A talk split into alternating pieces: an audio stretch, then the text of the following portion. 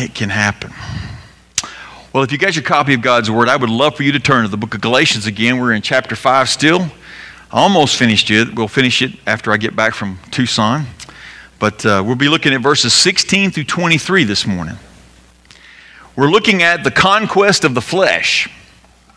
See, freedom in Christ that Paul talked about last week in the passage, freedom in Christ contrasts directly with human freedom. See, Paul works to convince them, the Galatians, to avoid the human freedom of the law. The idea that you're free to do whatever you want. That's the human freedom of the law. And now Paul is showing them in this, this passage how the, the separation can happen every day. The spirit filled life makes all the difference in our freedom. The spirit filled life makes all the difference. Let me read this passage and then we'll dive into it. Starting with verse 16, Paul writes, I say then, Walk by the Spirit, and you will certainly not carry out the desire of the flesh. For the flesh desires what is against the Spirit, and the Spirit desires what is against the flesh. These are opposed to each other, so that you don't do what you want. But if you are led by the Spirit, you are not under the law. Now, the works of the flesh are obvious sexual immorality, moral impurity promiscuity, idolatry, sorcery, hatreds, strife, jealousy, outbursts of anger, selfish ambitions, dissensions, factions, envy, drunkenness, carousing, and anything similar. I am warning you about these things, as I warned you before, that those who practice such things will not inherit the kingdom of God. But the fruit of the Spirit is love, joy, peace, patience, kindness, goodness, faithfulness, gentleness, and self control. The law is not against such things. Let's pray. Father, thank you for true freedom in Christ to do what you've called us to do. And thank you for the gift of the Holy Spirit. Without the Holy Spirit, we would all still be trying to improve ourselves, make ourselves appealing to you, uh, please you in some way to get your attention, but the Holy Spirit empowers us to live free as those who are already redeemed. In Jesus' name I pray. Amen. So, as kind of an introduction to this, in a, in a sense, you know, we've talked throughout the whole book of Galatians. Jesus is the source of justification. He's the one, by his death, burial, and resurrection, he makes us right with God. That's justification. He makes us just as if we hadn't sinned before God. He is the vessel of justification, he's the agent of justification. The Holy Spirit is the agent of sanctification. And all that is is a big fancy 50 cent word that says get better, be better, live better. The Holy Spirit is the agent of, of sanctification. Jesus saves, and the Holy Spirit helps us live that salvation. So there's a, a breakdown of how those two work together. And, and in the course of this, Peter, Peter was preaching in Acts chapter 2, and one particular verse he, he mentioned is Acts chapter 2, verses, verse 38. I wanted to use that as kind of an introductory lead off this morning. Acts chapter 2, verse 38. Peter replied, Listen to what he says Repent and be baptized, each of you, in the name of Jesus Christ for the forgiveness of your sins, and you will receive the gift of the Holy Spirit. That is what he's called us to do to be saved. Jesus is the boat to, lead, to get us off of, to rescue us from the island of damnation. And the Holy Spirit is the wind that blows that boat across the sea to eternal life. So that's, that's one way you can think about these. And, and uh, I want you to understand this morning that this sermon really is about the Holy Spirit. The third person of the Trinity, it is God the Holy Spirit. So it, when you hear the Spirit, don't think of it as a object or a puff of wind or a ghost. It is God, okay, in spirit form that indwells us. He moves us from self efforts. He moves us from trying to make ourselves right with God by lists and laws and doings to the supernatural power to live for God and imitate Christ. See, God the Holy Spirit lives in every one of us who have believed in Jesus Christ as our Lord and Savior. Every believer is empowered by the Holy Spirit to live right, to do right, to be right. You're already right with God. Now, in this life, live better, live differently. So that's, that's kind of a, a definition of how the Holy Spirit works in our life. And I know as believers in Christ, sometimes we don't feel like we got any kind of spirit inside of us, but the Holy Spirit's there. And sometimes He's just waiting for us to stop and pray and seek Him. But I'm getting ahead of myself a little bit. The fact of the matter is, is that now we need to kind of ask the question how does a believer defeat their human nature? Because that's what this, this passage is really about defeating the flesh and living by the Spirit. How do we do that? What part does the Spirit play in that victory? Well, Paul provides two points to, to keep clear in your mind when you're conquering the human nature. Human nature is not a good thing. Despite what people will tell you, despite what the world out there will tell you, human nature is not a good thing. It may look good, it may smell good, it may act good at times, but it is not an eternal good. And that's what Paul wants them to understand. First, we're going to talk about that the conflict between our, our human nature and the Holy Spirit is very, very real. It happens. Look at verses 16 through 18 again. Paul writes, I say then, Walk by the Spirit, and you will certainly not carry out the desire of the flesh, for the flesh desires what is against the Spirit, and the Spirit desires what is against the flesh. These are opposed to each other, so that you don't do what you want. But if you are led by the Spirit, you are not under the law.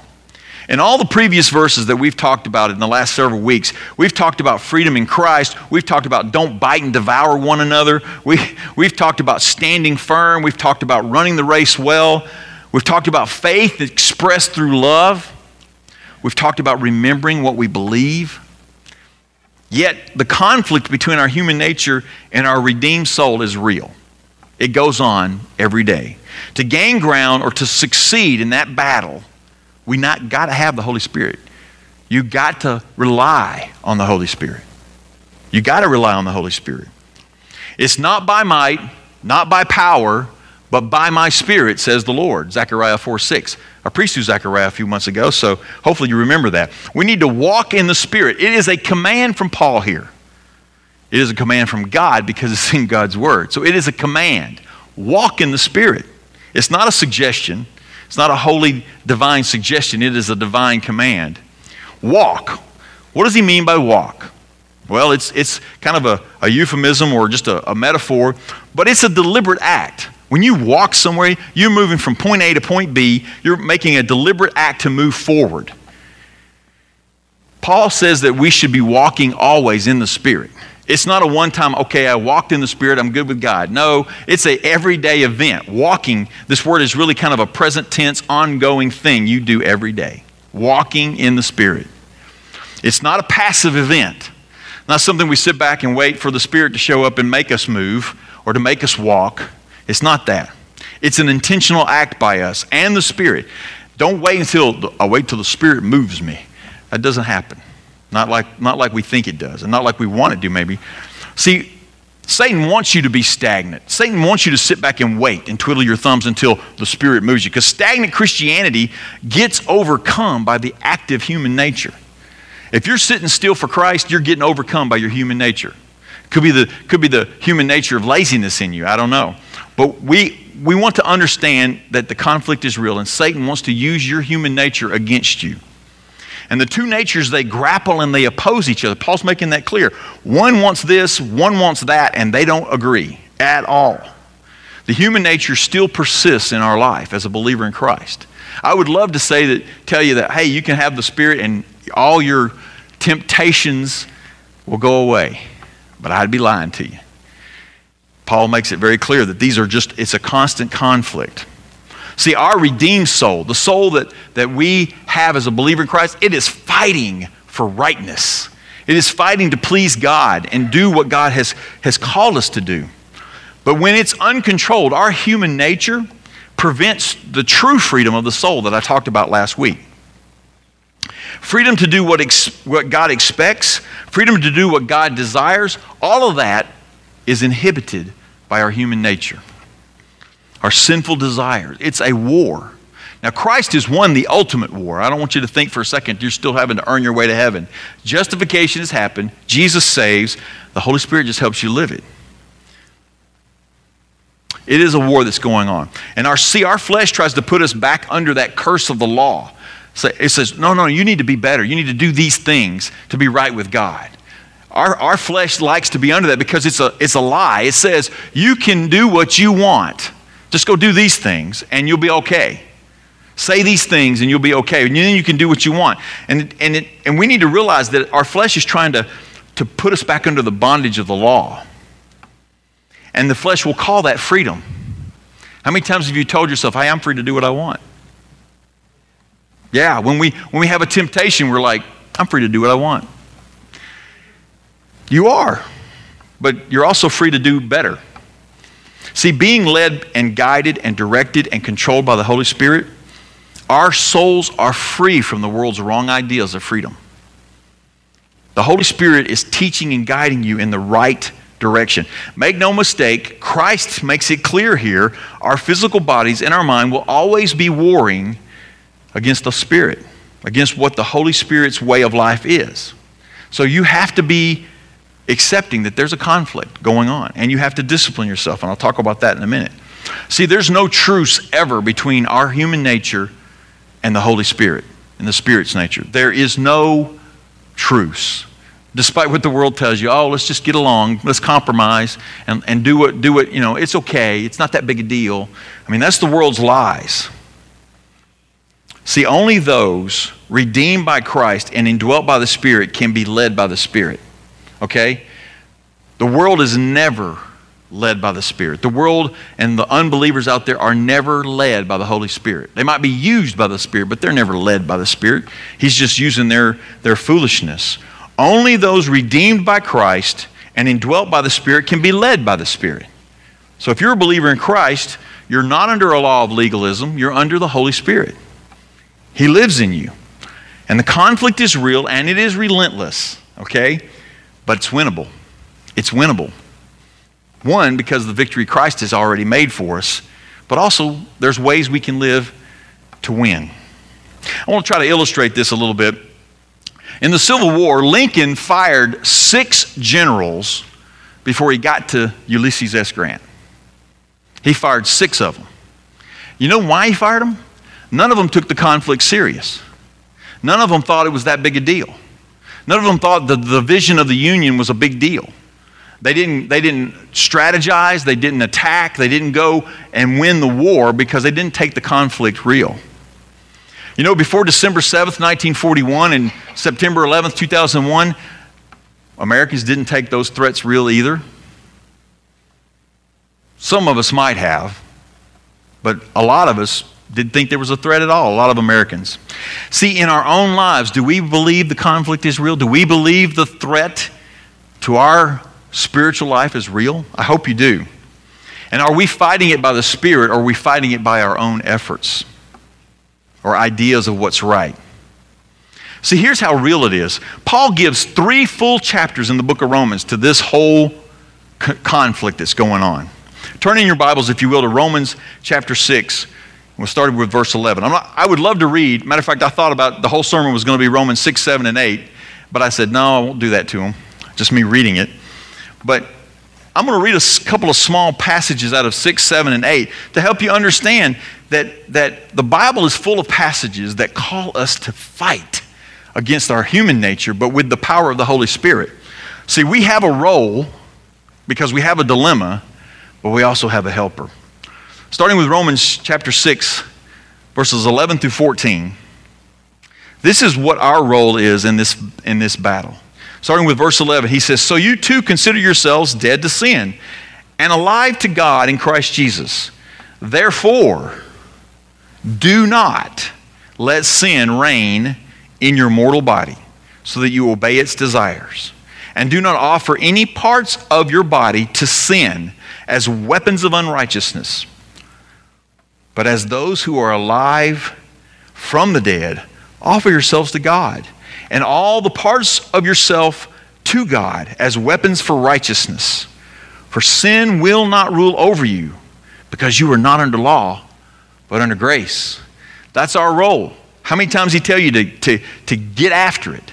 Don't let, don't let, do this. We have a role in this. We don't just sit back and twiddle our thumbs and, and hope it happens. Now look over on, on uh, chapter 7, verses 21 through 25. Now, chapter 7, we all like chapter 7 of Romans because Paul really gets honest with us. He talks about his struggles with sin. Most of us put Paul pretty high up there as a very holy guy and he never struggled with anything. But he makes it really clear how much he struggled in chapter 7. And there's a reason chapter 7 is between chapter 6 and chapter 8. It's, it's perfect for us to understand the role of the Spirit, but I'll talk about that in a minute. Look at Romans chapter 7, verse 21 through 25. So I discover this law. When I want to do what is good, evil is present with me. For in my inner self, I delight in God's law, but I see a different law in the parts of my body, waging war against the law of my mind and taking me prisoner to the law of sin in the parts of my body. What a wretched man I am. Who will rescue me from this body of death? Thanks be to God through Jesus Christ our Lord. So then, with my mind, I myself am serving the law of God, but with my flesh, the law of sin. Thanks be to God, we have a Savior. And Paul says, This is a struggle I have. There, there's a war going on, and Christ is the solution.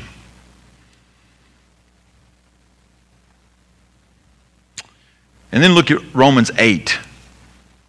Romans 8, the whole chapter is pretty much about living by the Spirit. So if you want a, a, full tutorial on what it means to walk in the Spirit, read Romans 8 a few times and, and let, let it sink in. But Romans 8, starting with verse 8, Paul continues on. He says, Those who are in the flesh cannot please God. You, however, are not in the flesh, but in the Spirit. If indeed the Spirit of God lives in you. If anyone does not have the Spirit of Christ, he does not belong to him. Now, if Christ is in you, the body is dead because of sin, but the Spirit gives life because of righteousness. And if the Spirit of Him who raised Jesus from the dead lives in you, then He who raised Christ from the dead will also bring your mortal bodies to life through His Spirit who lives in you. If I haven't made it clear this morning, the Holy Spirit lives in you if you believe in Jesus Christ. Please don't go out of here and, and doubt that at all. He does live in you. He may be dormant, you may have suppressed him, you may not have used him, but he's there and he wants to help. So I hope you see, and, and, I would encourage you sometime this week to go back and read Romans 6, 7, and 8 in its entirety. It is a great encouragement to your soul and also an instruction as well. So now I want to kind of answer three questions about what it means to live in the Spirit or walk in the Spirit. There's three questions here. This is kind of in the form of application. First of all, how do we walk in the Spirit? I mean, it, it kind of sounds simple. I mean, I can walk without any real problem. I've been walking since I was probably one or nine months or something. I can't remember what my mom said, but I was ready to go. Anyway, walking is easily easy when it comes to physical walking, but walking in the Spirit is another whole effort. But first of all, let me tell you what it's not. It's not an emotional or demonstrative action. It, the, walking in the Spirit doesn't require you to be super emotional or super demonstrative with your expressions of worship or anything like that. There is a much more concrete impact in your life than just being able to wave your hands and, and shout glory hallelujah, which is nothing wrong with that, by the way. Anytime y'all want to jump in while we're singing and stuff, go for it. But it's not just we don't just use the Holy Spirit for big decisions either or some major movement in our life. The Holy Spirit, walking in the Spirit, is a daily, constant thing. The Holy Spirit assists us in our understanding of Scripture. He guides our mind to apply those truths. Now, some of us like, well, I've read verses and, and I don't understand them.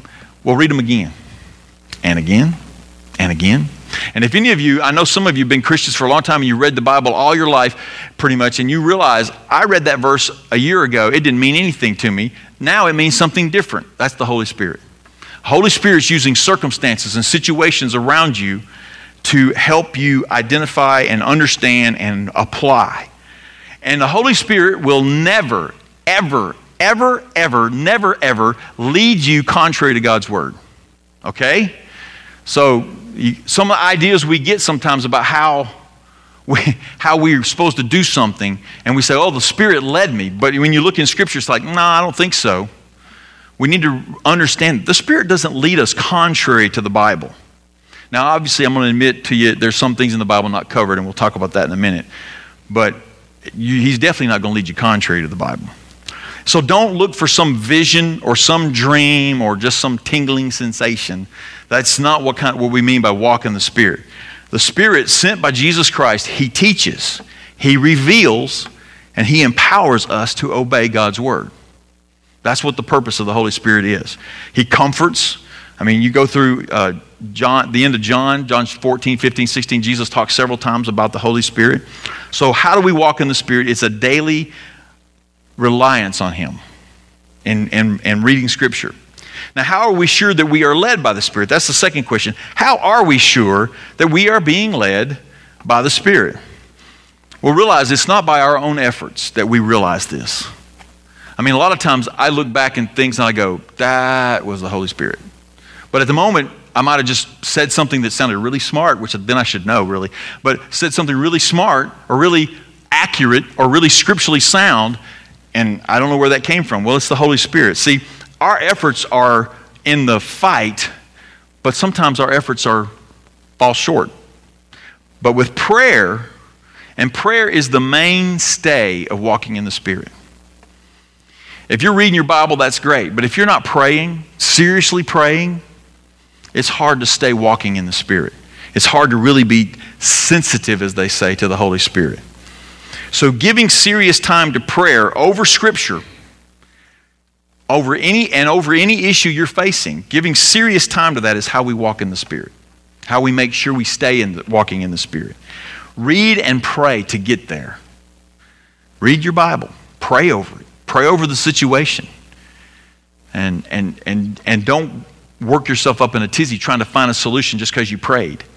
Sometimes it takes a while. Sometimes it takes 40 days and 40 nights or even longer. There's testimonies all in, in this congregation right now of people who've prayed for someone to get saved for 15, 20, 25 years before it happened. Wait on the Lord and He will answer. So when you're in doubt whether you're following the Spirit, stop and pray. That's my biggest encouragement to you. If you're like, I don't know if this is the Spirit or not, stop and pray. Read your Bible.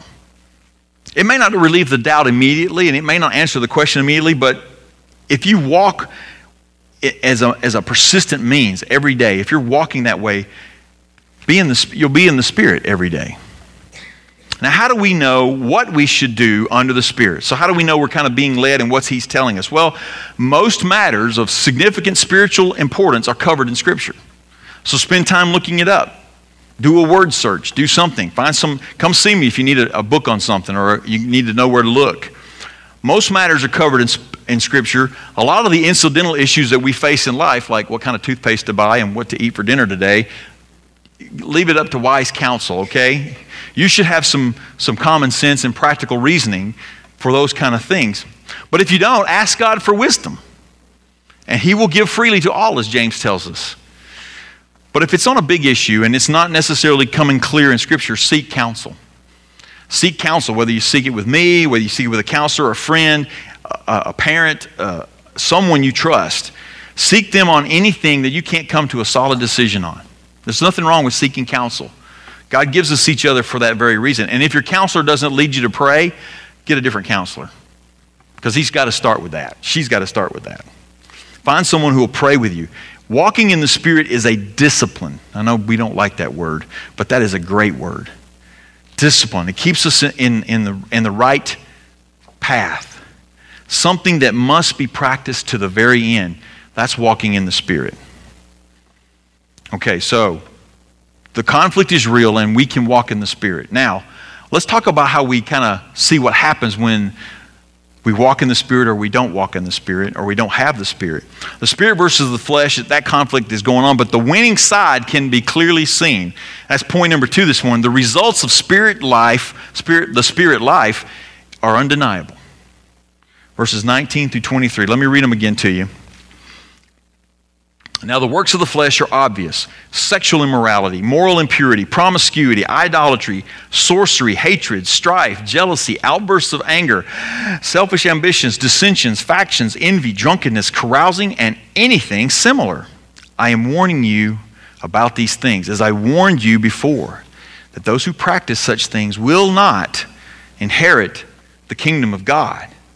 But the fruit of the Spirit is love, joy, peace, patience, kindness, goodness, faithfulness, gentleness, and self control. The law is not against such things. All right, there are two lists here. And I wish I had time to preach every one of these because we could really spend some time on them, but they're, it's really not necessary. One of them is of works, something our human nature likes to do. We like to take credit for things, even sins. we, one of them is of works, and the other is of fruit. One's humans do, and the other the Spirit produces in believers only. Okay? Now, you'll look at that quality and you may say, well, I see some people that aren't Christians that act that way. Well, they're not fully fulfilling those attributes and those virtues, and I'll explain a little bit. But let's look at list number one first. And I'm going to go through this, and I'm going to kind of give you a quick little definition of what these sins are. Okay? The, the specifics are too broad for me to capture in a sermon.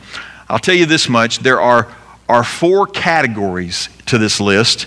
First category is the perversion of God's sexual order. The second category is of worship. That's two of those sins. The third category is eight of them, and it's social sins. And then the last one is an unrestrained lifestyle, and it has two of them. So there's some overlap in these sins. Let me just go through them really quickly here. Sexual immorality. Basically, the malfeasance of God's preferred and directed sexual behavior. That's what sexual immorality is misbehaving and, and disobeying God's order of sexual activity. Moral impurity, defilement and filthiness generated by sexual sin or physical, mental, or spiritual sin. Okay? Just being morally impure. Promiscuity, there's no restraint over sexual passions or perversions. It flaunts a sexual misconduct. That's promiscuity. Idolatry, failure or refusal to praise God for His goodness. You're worshiping the creation versus the creator. Something is opposed to someone, God Almighty. Sorcery, sorcery, an attempt to manipulate circumstances for selfish desire. You're trying to make the end come out. Sorcery turns from trusting God to trusting your, the world, trusting something you can maybe contrive on your own. That's sorcery. Hatreds. Now, this is the beginning of the social sins. Hatreds. Evil dislike at the root of discord among people. It seeks retribution or revenge. That's, that's hatreds. There's a lot more you could say about that, but it's the, an evil dislike that's at the root of discord among people. Strife Focus on any contention, disagreement to create divisions or sides. I mean, people are always creating strife by focusing on one particular thing that they don't like. And it creates disagreements and it begins to create divisions.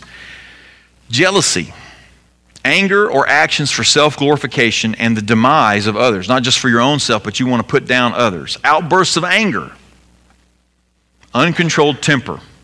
It leaves people wounded in the wake of your outburst of anger it has a desire in it to harm, whether it's a emotional harm or even physical harm. Selfish ambition. Notice the word selfish in front of ambition. Ambition's okay, but selfish ambition's wrong. Deliberate grasp for honor and praise for oneself at the expense of all others. So you're deliberately trying to gain honor and praise for yourself and, and at the expense of other people. Dissensions. Dissensions. Creating division and fragmentation in groups without seeking a resolution, without even wanting a solution. That's dissensions. Factions. Factions are results from dissension. Grouping to sides of the argument, there is no winner possible. It's usually when people start taking sides, and no matter how much you try to put the olive branch across the divide, nobody's accepting. Factions are terrible. And then envy. Coveting begins here, wanting what others have for yourself. The last two, which are the unrestrained lifestyle, drunkenness, overuse of artificial substances, and the behavior associated with that abuse. I mean, it's not just alcohol, so I don't want you to think that, but It's, it's got all kinds of implications. Carousing is the pursuit of the uncontrolled use of substances with others. Your flesh is winning out when you're carousing with others. You're pursuing those abuses of an of a unrestrained lifestyle. And then Paul puts at the end similar acts. He does that to tell you it's not an exhaustive list. It, just because you didn't find your sin on here doesn't mean it's not sin. The one thing you also can understand is none of the Ten Commandments are really listed here, but all ten of them are broken here. Okay? In one form or another, they're broken in some way. But the most important part that Paul puts on the end of this is the warning. Warning about these, if they're showing up in your life, you're probably not believer. If they're showing up as a practice, and we're going to talk about that a little more in the application. It may mean you're not saved. And practice versus the norm, okay? So it's not normal for me to behave that way. I just did once. That's, that's what we have to deal with in our fight for the flesh. But if it's something that you're constantly pursuing, that's what Paul's talking about. He says it, it could very well mean that you are lost. So be careful there. Now let's look at list number two. This is our memory verse for this month. It's the fruit of the Spirit. Notice the difference in the two words works of the flesh, fruit of the Spirit. A fruit tree doesn't do it all by himself. He needs sunshine and water and fertilizer and bees and all kinds of stuff. The same thing with the Holy with the fruit of the Spirit. We need help. They're produced by a walk in the Spirit. These cannot be produced in the right way by unbelievers. Okay? They may, they may look like the fruit, but they're false fruit. They're, they're not because they're not grounded in God. God's the de- definition behind these because they're fruits of the Spirit of God or God the Holy Spirit. See, the Spirit cancels the vices if we're walking in the Spirit and produces the virtues that we're about to talk about. Love. Love starts with God's love for humanity, which is a big topic. And it feeds into our heart and helps us fulfill God's law, which we talked about last week and love defined in a practical outreaching standpoint for a believer is, is giving oneself for others to encourage and strengthen them to give themselves more fully to God. Love is meant to promote love for God in reality. However, you're loving someone, it should be with that destination in mind, helping them love God more. Joy. Believers are called upon to rejoice in all circumstances. Consider pure joy, my brothers, whenever you face trials of any kind well, we hate that passage in, in James 1, but uh, it's, it, we're called upon. Thus, our sorrows in this life are mingled with joy because of God's grace. So, joy is something we have. It's not happiness. It's not giddiness. It's not I'm, you know, jumping around, skipping, and kicking my heels up. It is a, a contentment that, that relies on we, we know where our eternal destiny is. And then peace. Peace is only by the cross of Christ. Only by the cross of Christ can real eternal peace be found. It's more than no conflict. This peace is a contentment regardless of what's going on. Contentment. Patience. Boy, patience. Enduring all of life's trials and turmoil without losing your love, joy, or peace or your equilibrium in Christ. I know that's a harsh definition. It's a hard definition to live up to. Enduring all of life's trials and turmoil without losing your love, joy, and peace, and the rest of the fruit. Kindness. Believers imitate Christ's kindness when generous to others, but especially when we're extending benevolence and generosity to the unkind, to those who aren't so lovable, to those who can't repay us. That's, a, that's the kind of kindness we're talking about here goodness. It's a life of moral beauty and decency that shines forth in a world that's, that's diseased by evil. Be good whenever you can. Do good whenever you can. That's goodness. Faithfulness. Led by the Spirit. People that are led by the it's loyal and dependable. You, one can count on them to fulfill their promises, fulfill their responsibilities, fulfill their words, faithfulness, led by the Spirit, loyal and dependable. Gentleness. Unbelievers should be treated and corrected gently in the hope that they will repent. That's why we need gentleness. It's easy to tell an unbeliever they're wrong. because they don't believe in Christ. But being gentle with them and gentle with each other is very crucial to the Christian life. We don't need to be forceful or harsh. That is not the mark of the, of the, of the Spirit's work. Meekness and gentleness reflects a transformed heart, a changed heart. And then everyone's favorite, self control.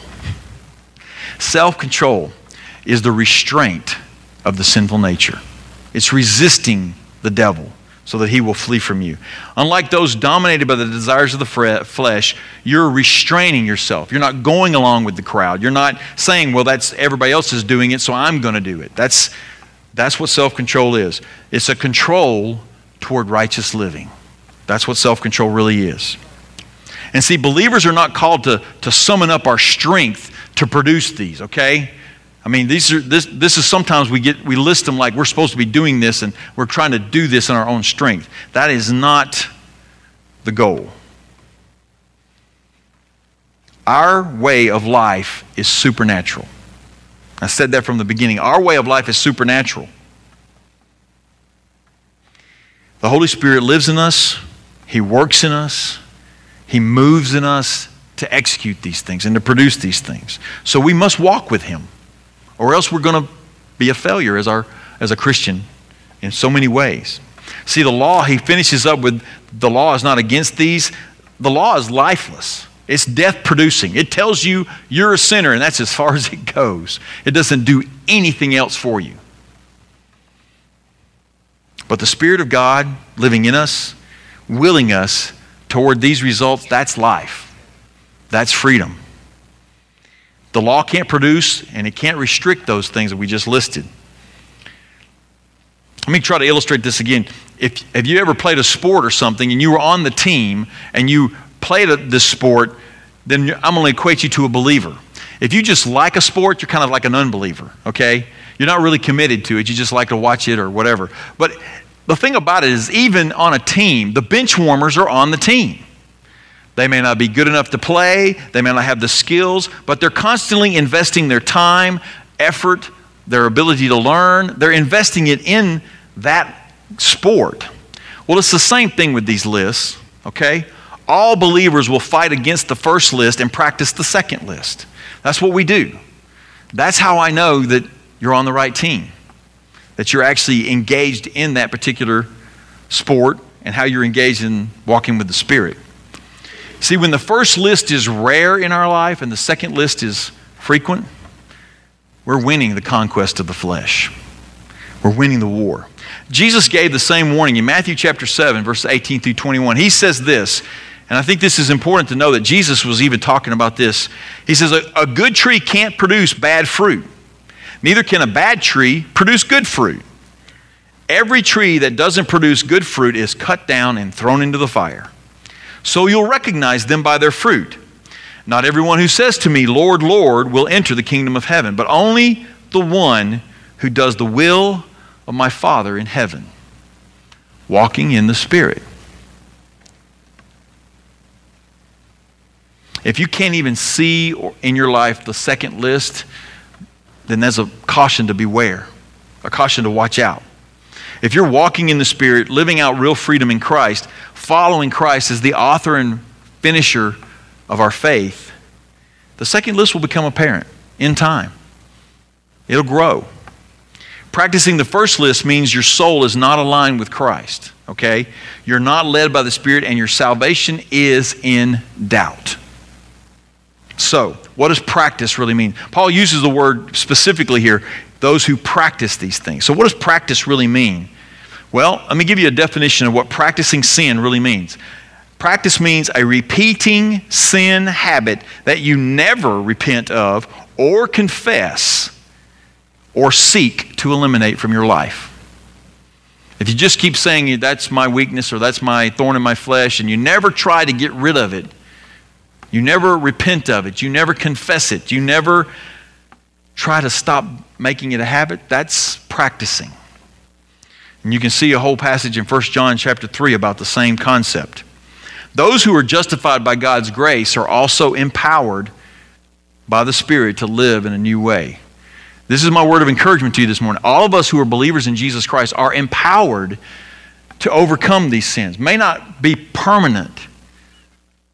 Past sins, past sins will get us and come back on us at times. But if you're repenting and confessing and working toward putting things in your life to keep those sins out, you're living as justified by God's grace. If the works of the flesh dominate your soul, then heaven's probably not your home. And the conflict between the flesh and the spirit is very strong in your life. You shouldn't think you're a Christian. If that conflict is always there and you're really struggling with some particular sin, don't think you're not a Christian because you're struggling with a sin. As long as you're struggling with a sin, you're working toward this walking in the spirit. We just have to do a little more work if you're having to struggle with that. If you're engaged in a struggle against sin, then rest assured your soul is indwelt with the Holy Spirit because you would not have the desire to fight against that sin if you didn't. See, believers live like this. They live putting out effort toward fighting sin, disciplining themselves, not waiting for something to move me to change my life or it just to be magically gone. Christians are always putting themselves in, the, in, a, in a disciplined situation. And our attitude toward sin is probably the best indicator of whether we're walking in the Spirit or not. Because when you're confronted by a sin and you have a, a defensive reaction, that kind of sends some warning flags up for me. Which list is dominant in your life, is what I would ask. Which list is dominating your life? Don't ask yourself because you'll, you'll tend to be easy on yourself. We're all soft on ourselves. Ask someone you trust. What do they think? What list here do they see coming out of your life expressed by your faith? Those results reveal everything that you need to know. Pray to fulfill the second list more. That's what I would say. So don't take the conflict lightly. As I sum up this morning, don't take it lightly. It is going on right this very minute in some of your hearts right now because it goes on in mine constantly too. It is going on. But look to produce the fruit. Look to produce that fruit, that second list. Not by works, but by the Spirit. You need to fill your life up with the virtues, not the vices. You know, around here we have uh, some black wood ants, I've discovered, and they eat the inside of a tree out, and you never would know. Several trees have blown over in my yard, in my neighbor's yard, and they're hollow as can be, but the tree looks green and strong. Our Christian life can be like that if we're not fighting against the nature of the flesh, if we're not trying to get rid of the sins in our heart. Our life may be a hollow Christian life, not completely filled with Christ. So, believer, you have the Spirit right now. You should get that this morning. Let Him lead you, let Him guide you. Give Him control of every aspect of your life. And I know very well that there are places in our hearts that we go, oh, but God, do I really want to give that to you? Give it up. Trust me, you'll be more happy that you did than, than if you don't. Pray for a chance to display the fruit. Pray, pray for a chance for that fruit to come out in a way that you may never have seen in your life. He gives you chances every day, believe it or not. Every day. In the lobby on the welcome desk, I have a book, a few copies of a booklet that'll help fight away this sinful nature. It's just a, a, a small booklet on, on your conscience. If you want to come this morning and talk to me about being a full partner in our fellowship, come see me after the service. I'd love to talk to you about that. Now, if your life is full of those works of the flesh, if, if you have no idea whether you're producing love, joy, peace, patience, kindness, goodness, faithfulness, gentleness, self control, come talk to me. I'd love to set you straight. Because Jesus will forgive you by faith. And faith says with conviction, I trust you, Jesus, your death, burial, and resurrection for my salvation, for the forgiveness of my sins. I need to be forgiven. Those things that he read in the first list describe my soul. I need to be forgiven. You can trust him. You can have faith in him. You can repent and put behind you everything else that is distracting you and trying you're trying to depend on for making yourself right with God. Let's pray. Father God, we thank you for your spirit. Without it, we would be lost. Without it, we would be weak. Without it, we would not be able to execute the fruit of the Spirit, to, to have those come out of our lives. May we give you more time and energy and effort toward that. I pray, God, for your help in finding out if we're producing list one or list two. And may our souls seek to be more aligned with the fruit of the Spirit. In Jesus' name I pray. Amen. Let's stand and sing.